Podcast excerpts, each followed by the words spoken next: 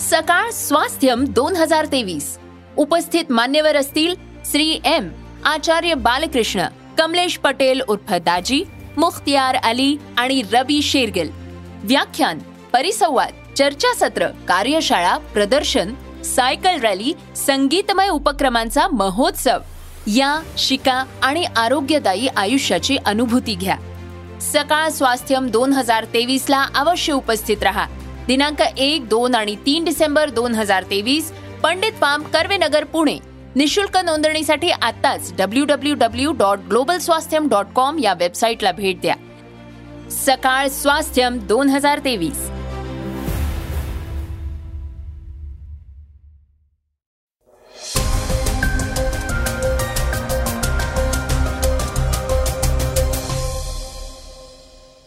श्रोते हो नमस्कार. मी अनिरुद्ध गद्रे. आणि आपण ऐकत आहात सकाळ पॉडकास्ट. छत्तीसगडमध्ये काँग्रेस अडचणीत आली कारण ईडीने मुख्यमंत्र्यांवर अफरातफरीचे आरोप केलेत. शिवाय मोदीजींनीही टीका केली आहे. या दोन्हीतला सहसंबंध नेमका काय ते समजून घेऊया पहिल्या बातमीत. नेपाळमधील भूकंपाची बातमी तर माहितीये पण तिथे सतत असे भूकंप का होतात याबद्दल ऐकूया दुसऱ्या बातमीत. तर तिसऱ्या बातमीत ऐकूया पाकिस्तानच्या हवाई तळावरील दहशतवाद्यांच्या हल्ल्याविषयी. वेगवान घडामोडीत ऐकूया मुकेश अंबानींना धमकीचे ईमेल पाठवल्याबद्दल तरुणाला अटक. व्हॉट्सअपची कारवाई. नौदलाचं चेतक कोसळलं आणि हार्दिक स्पर्धेतून बाहेर. चर्चेतल्या बातमीत ऐकूया एल्विश यादव प्रकरणी फडणवीसांनी केली शिंदेची पाठराखण. चला तर मग सुरुवात करूया आजच्या पॉडकास्टला. छत्तीसगड काँग्रेसवर ईडीचे आरोप आणि मोदींची टीका. पाच राज्यात विधानसभेच्या निवडणुका येऊ घातल्या आहेत. त्यात छत्तीसगडचाही नंबर आहेच. निवडणुकीच्या पार्श्वभूमीवर राजकीय वातावरण तापलं असून आरोप प्रत्यारोपांना धार आली आहे. छत्तीसगडमध्ये प्रचार सभेमध्ये बोलताना पंतप्रधान नरेंद्र मोदी यांनी काँग्रेसचे मुख्यमंत्री भूपेश बघेल यांच्यावर निशाणा साधला. महादेव बेटिंग ऍप प्रकरणात त्यांनी बघेल यांच्यावर हल्लाबोल केला. काँग्रेसने बेटिंग ऑपरेटरकडून हवालाच्या माध्यमातून पैसे मिळवले आणि ते निवडणुकीच्या प्रचारासाठी वापरले जात आहेत असा आरोप पंतप्रधान मोदी यांनी केला आहे. आश्चर्याची बाब अशी की पंतप्रधानांनी शनिवारी हा आरोप करण्याआधीच शुक्रवारी सक्तवसुली संचालनालयाने अर्थात ईडीने महादेव बेटिंग ऍपकडून भूपेश बघेल यांना पाचशे आठ कोटी रुपये मिळाल्याचा आरोप केला होता. याचा आधार घेत पंतप्रधान मोदी यांनी काँग्रेसवर निशाणा साधला. मोदी म्हणाले भाजपचा रेकॉर्ड आहे की आम्ही जे बोलतो ते करून दाखवतो. छत्तीसगडची निर्मिती भाजपने केली आहे. राज्याचा विकास आम्ही करू. पण भाजपच्या संकल्प यात्रेच्या आड काँग्रेस येत आहे. कारण भ्रष्टाचार हा त्यांचा एकच हेतू आहे. मोदी पुढे म्हणाले की काँग्रेस छत्तीसगडला लुटण्याची एकही संधी सोडत नाहीये. त्यांनी महादेवाचं नाव देखील सोडलं नाही. दोन दिवसांपूर्वी रायपूरमध्ये एक मोठं ऑपरेशन पार पडलं. मोठ्या प्रमाणात रोख रक्कम सापडली आहे.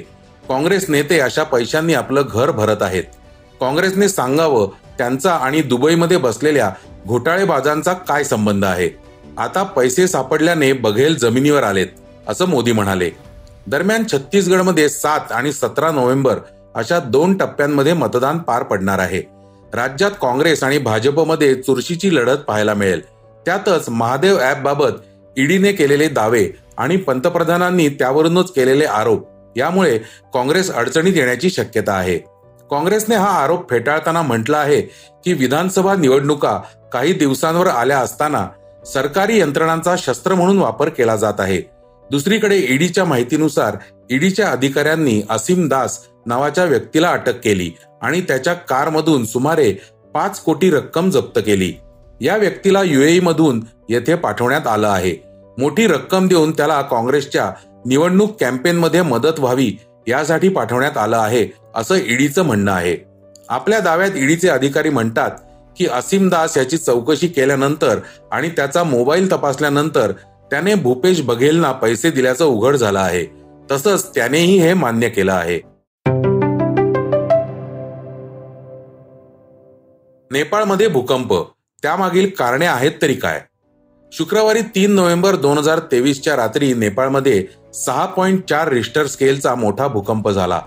या भूकंपात सुमारे एकशे तीस नागरिकांचा मृत्यू झालाय. तर रात्रीतच सत्तर जणांनी आपले प्राण गमावले होते. एकूण हानी पाहता मृतांची संख्या वाढण्याची भीती आहे. नेपाळमधील या भूकंपाचे धक्के भारताची राजधानी दिल्लीसह उत्तर भारतातील अनेक भागात जाणवले. गेल्या महिन्याभरात नेपाळमध्ये तिसऱ्यांदा भूकंपाचा धक्का बसला आहे. नेपाळमध्ये असे सतत भूकंप का होतात आणि उत्तर भारताशी त्याचं काय नातं आहे हे समजून घेऊया. भूगर्भशास्त्रज्ञ डॉक्टर सतीश ठिगळे यांच्या मते नेपाळमध्ये अशा प्रकारे सतत भूकंप येण्याचं कारण त्याच्या भौगोलिक संरचनेत आहे. नेपाळ हिमालयीन पर्वतरांगांच्या प्रदेशात वसलेला आहे. हा सकाळच सक्रिय टेक्टोनिक झोन आहे. तिथे भूपृष्ठाखाली सतत हालचाली सुरू असतात. टेक्टोनिक प्लेट्स म्हणजे भूपट्ट. त्या सतत एका संथ गतीने एकमेकांपासून दुरावत असतात. नेपाळ हा भारतीय आणि युरेशियन अशा दोन मोठ्या टेक्टोनिक प्लेट्सच्या सीमेवर आहे जिथे चार कोटी वर्षांपूर्वी भारतीय प्लेट युरेशियन प्लेटला धडकली. त्यामुळे भारतीय भूपट्ट हे युरेशियन भूपट्टाच्या खाली ढकललं गेलं. ही क्रिया सबडक्शन म्हणूनही ओळखली जाते. या टेक्टोनिक कृतीमुळे तणाव निर्माण होतो आणि भूकंपाच्या रूपात ऊर्जा बाहेर पडते. त्यामुळे या प्रदेशात मोठ्या प्रमाणात भूकंप होताना दिसतात. नेपाळमध्ये भूकंप झाल्यावर उत्तर भारतात त्याचे पडसाद का उमटतात? याबद्दल डॉक्टर ठिगळे म्हणाले की आपण जरी सीमारेषा घातल्या असल्या तरी निसर्ग कोणत्याही सीमारेषा मानत नाही. त्यामुळे नागालँड उत्तर भारत नेपाळ हे सगळे एकाच नैसर्गिक भूरचने अंतर्गत म्हणजेच हिमालयीन पर्वतरांगात गणले जातात. भारतीय आणि युरेशियन प्लेट यांच्या सांध्यामध्ये भूकंपाची तीव्र शक्यता असते. भारतीय प्लेट उत्तरेकडे सरकत असल्याने हिमालयाखाली दबाव वाढतो आहे. हा दाब बाहेर पडण्याची म्हणजेच भूकंप होण्याची शक्यता या भागात म्हणूनच जास्त आहे. पाकिस्तानच्या हवाई तळावर दहशतवाद्यांचा हल्ला. पाकिस्तानच्या उत्तरेकडील मियावली येथील पाकिस्तानी हवाई दलाच्या प्रशिक्षण हवाई तळावर शनिवारी पहाटे दहशतवाद्यांनी मोठा हल्ला केला. हा आत्मघातकी हल्ला असल्याचं स्पष्ट झालं आहे. त्याचे अनेक व्हिडिओ सोशल मीडियावर शेअर करण्यात आले आहेत. पाकिस्तानी लष्कराचा हवाला देत हल्ल्याला प्रत्युत्तर देताना तीन हल्लेखोर ठार झाल्याचं वृत्त रॉयटर्सनं दिलं आहे. आणखी तीन हल्लेखोर अजूनही तळाच्या आत सक्रिय असल्याचीही भीती आहे. शनिवारी पहाटे पाकिस्तानच्या मियावली भागातील हवाई तळात शिरण्यासाठी आत्मघातकी हल्लेखोर शिडी चढून आत शिरले. त्यांच्याकडे अत्याधुनिक शस्त्रे होती. दहशतवाद्यांच्या हल्ल्यानंतर पाकिस्तानी लष्करानेही प्रत्युत्तरादाखल कारवाई सुरू केली. या कारवाईत तीन दहशतवाद्यांना कंठस्नान घालण्यात आलं. तिघांना ताब्यात घेण्यात आलं आहे. दरम्यान तहरीक ए जिहाद या तालिबानशी संबंधित असलेल्या गटाने पाकिस्तानमधील या हल्ल्याची जबाबदारी स्वीकारली आहे. पाकिस्तानचा प्रवक्ता मुल्ला मोहम्मद कासिम याने मियावलीच्या हवाई तळावर झालेल्या हल्ल्याची जबाबदारी स्वीकारल्याचं सांगितलं. या हल्ल्यात हवाई दलाच्या तळाच्या आत उभी असलेली अनेक विमाने नष्ट झाली आहेत. वित्तहानी सुद्धा झाली आहे. मात्र हा दहशतवादी हल्ला अपयशी ठरला असल्याचं पाकिस्तानी लष्कराने म्हटलं आहे. दरम्यान देशातील दहशतवाद्यांचा बिमोड करण्याकरता पाकिस्तानी सशस्त्र दल कटिबद्ध आहे असंही पाकिस्तानी लष्कराने म्हटलं आहे. मात्र मियावाली या हल्ल्याच्या आधीच काही तास बलुचिस्तान आणि खैबर पख्तूनख्वामध्ये दहशतवादी हल्ला झाला होता. या हल्ल्यात सतरा जणांचा मृत्यू झाला होता.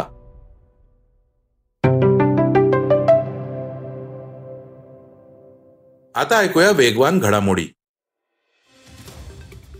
उद्योगपती मुकेश अंबानी यांना धमकीचे ईमेल पाठवल्याप्रकरणी तेलंगणातील एकोणीस वर्षाच्या तरुणाला मुंबई पोलिसांनी अटक केली आहे. गणेश रमेश वनपारधी असे त्याचे नाव असून त्याला आठ नोव्हेंबर पर्यंत पोलीस कोठडी सुनावण्यात आली आहे. वीस कोटी.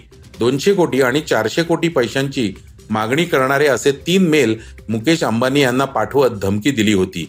ही मागणी पूर्ण केली नाही तर त्यांना जीवे मारण्यात येईल असं या मेलमध्ये म्हटलं होतं. व्हॉट्सअपने देशातील तब्बल एकाहत्तर लाखांहून अधिक अकाउंट्सवर निर्बंध लागू केले आहेत. कंपनीच्या नियमांचे उल्लंघन केल्याप्रकरणी यातील एकाहत्तर लाखांहून अधिक अकाउंट्सवर कारवाई करण्यात आली आहे.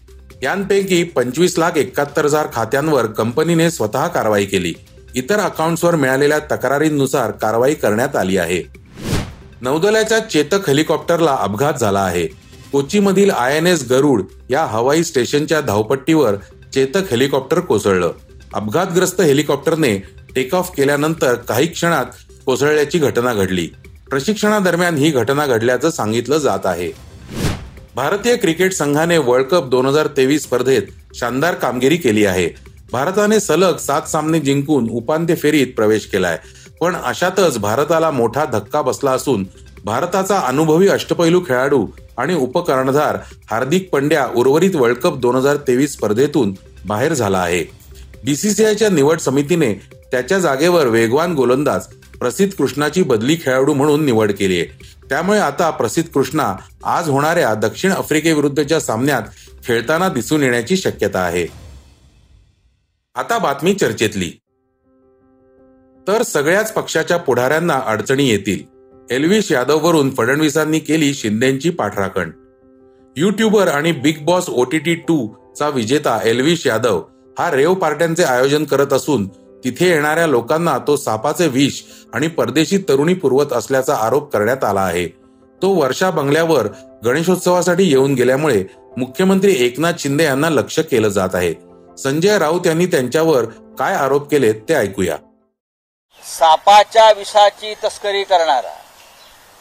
रेव पार्टीमधून सापाचं विष त्यातून निर्माण होणारा अंमली पदार्थ याचं सेवन करणारे प्रमुख सूत्रधार हे वर्षा बंगल्यावर पोचतात. वर्षा बंगल्यावर त्यांचं एखाद्या सुपर हिरो सारखं स्वागत केलं जातं. क्या उसका नाम? काय त्याचं नाव? आप सबको मालूम है ना? लेकिन मुख्यमंत्री को मालूम नहीं. ये व्यक्ति का नाम जिसे पूरा देश आप वॉच कर रहा है और पुलिस ढूंढ रही है ये सबको नाम बच्चा बच्चा जानता है उसका नाम लेकिन मुख्यमंत्री के घर में जा मुख्यमंत्र्यांच्या घरी जातात त्यांचं स्वागत केलं जातं. त्याला मिठाया मारल्या जातात. त्याला एक खासदार घेऊन जातो त्यांच्या गटाचा. जो स्वतः ड्रगचं सेवन करतो अशी माझी पक्की माहिती आहे अशा प्रकारे. आणि तो घेऊन जातो मुख्यमंत्र्यांकडे बसवतो. मुख्यमंत्री त्याच्या हातात आरतीची थाळी देतात आणि त्याच्या हातून आमच्या गणपतीची आरती केली जाते आणि मुख्यमंत्री बाजूला उभं राहतात. या महाराष्ट्रासह देशामध्ये जे खतरनाक अंमली पदार्थाचा व्यवहार आणि ड्रग्सचा जो काय व्यापार सुरू आहे त्याची सूत्र मुख्यमंत्र्यांच्या बंगल्यात आहेत का? त्याला फडणवीसांनीही उत्तर दिले आहे. तसेच मुख्यमंत्री शिंदेची पाठराखण केली आहे. गणेशोत्सव असतो त्यावेळेस वेगवेगळ्या प्रकारच्या सेलिब्रिटीज येत असतात. आता त्यावेळी एलविश यादव हा कुठला तरी ते रियालिटी शो जिंकलेला होता. आणि त्याच्यामुळे एक सेलिब्रिटी होता. असे अनेक सेलिब्रिटी त्या ठिकाणी येऊन जातात. आणि ज्यावेळेस तो येऊन गेला त्यावेळेस त्याच्यावर कुठला आरोप नव्हता. त्यावेळेस तो एक सेलिब्रिटी म्हणून त्या ठिकाणी आला असेल. त्यामुळे आता त्याच्यावर आरोप आहे. असं जर आपण त्याचा हिशोब करायला लागलो तर मग तर महाराष्ट्रातल्या अनेक पुढाऱ्यांना त्या ठिकाणी अडचणी होतील. त्यामुळे मला असं वाटतं की काही वाटलं की आपला मुख्यमंत्र्यांवर लावला आरोप. हे जे काही धंदे चाललेले आहेत हे जे वैफल्यग्रस्त अशा प्रकारचे उबाठाचे लोक आहेत हे अशा प्रकारचे धंदे करतात. तर श्रोते हो हे होतं आजचं सकाळचं पॉडकास्ट आजचं सकाळचं पॉडकास्ट तुम्हाला कसं वाटलं हे आम्हाला सांगायला विसरू नका. युट्यूबवर देखील तुम्ही सकाळचं पॉडकास्ट ऐकू शकता. त्यावरील तुमच्या प्रतिक्रिया सूचना आमच्यापर्यंत जरूर पोहोचवा. आणि सगळ्यात महत्वाचं म्हणजे सकाळचं पॉडकास्ट तुमच्या मित्रांना कुटुंबियांना नक्की शेअर करा. उद्या पुन्हा भेटूयात. धन्यवाद. वाचा बघा आणि आता ऐका आणखी बातम्या. ई सकाळ डॉट कॉम वर. तुम्ही हा पॉडकास्ट ई सकाळच्या वेबसाईट आणि ऍप वर सुद्धा ऐकू शकता. विसरू नका या पॉडकास्टला आपल्या आवडीच्या पॉडकास्ट ऍप वर सबस्क्राईब किंवा फॉलो करायला.